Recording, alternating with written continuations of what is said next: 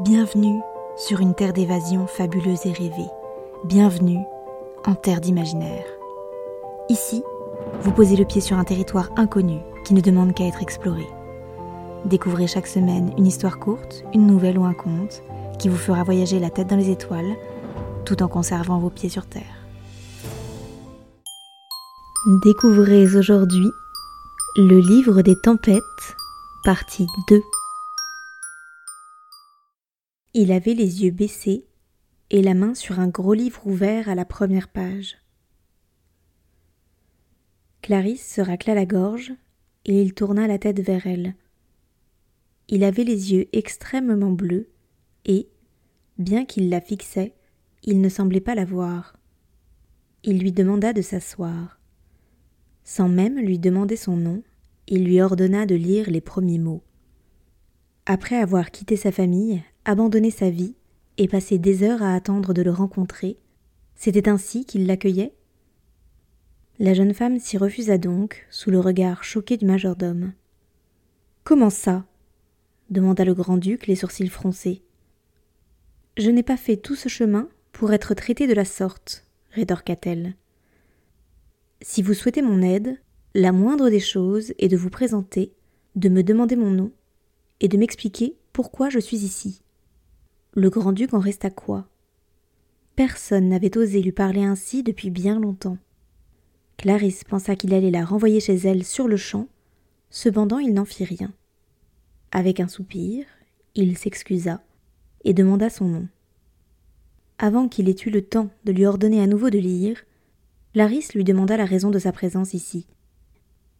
Le grand-duc tourna la tête vers elle, sans la regarder, et haussa les sourcils, surpris. La plupart des femmes qui venaient ici ne se souciaient guère du pourquoi et du comment. Elles souhaitaient simplement le satisfaire. Il était rafraîchissant de s'adresser à quelqu'un de plus instruit et de curieux. Ils parlèrent quelques minutes, puis la jeune femme se pencha sur le livre pour y lire les premiers mots. C'était un poème.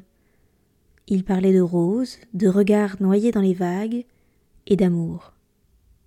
Lorsqu'elle releva la tête, elle vit le regard surpris des deux hommes. Le majordome s'empara du livre et tourna les pages à une vitesse folle. Venez-vous d'inventer tout ce poème? s'enquit-il. Clarisse ne comprenait pas. Pourquoi aurait-elle inventé et comment pouvait-il en douter avec le livre sous les yeux? Le grand-duc s'exprima à son tour. Cela n'a rien changé. Je ne vois toujours pas. Alors Clarisse comprit et ses suspicions furent rapidement confirmées par le majordome. Le grand-duc était victime d'une malédiction. Lorsqu'il avait dix-sept ans, son arrogance et sa pédanterie avaient provoqué sa fin. Lui qui se trouvait le plus charmant et qui ne jurait que par les apparences, s'était vu ensorcelé par la plus laide des sorcières qu'il n'eût jamais vue. Elle l'avait condamné à ne plus rien voir, jusqu'à ce qu'une femme, au regard unique, puisse lire le livre des tempêtes. Le grand-duc avait donc cherché pendant près de quinze ans cette perle rare, en vain. Pourtant, si Clarisse avait été la seule à pouvoir lire ces lignes, alors que les autres n'y voyaient que des pages blanches, rien n'avait changé.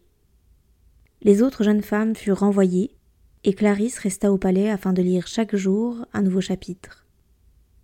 Lorsqu'elle eut terminé, le grand-duc n'avait toujours pas retrouvé la vue. Il était cependant tombé éperdument amoureux de la jeune femme aux yeux violets qui, elle-même, n'avait Dieu que pour lui. Clarisse n'avait pas réussi, mais elle lui avait permis d'avoir un nouveau regard sur le monde qui l'entourait. Le grand-duc ne se souciait plus de sa cécité, car il voyait le monde à travers les yeux de Clarisse et de sa bonté. La sorcière avait donc dit vrai, et ce livre était réellement le remède à ses maux. Le grand-duc n'avait pas besoin de voir pour ouvrir les yeux sur ses erreurs passées et devenir l'homme bienveillant qu'il était à présent.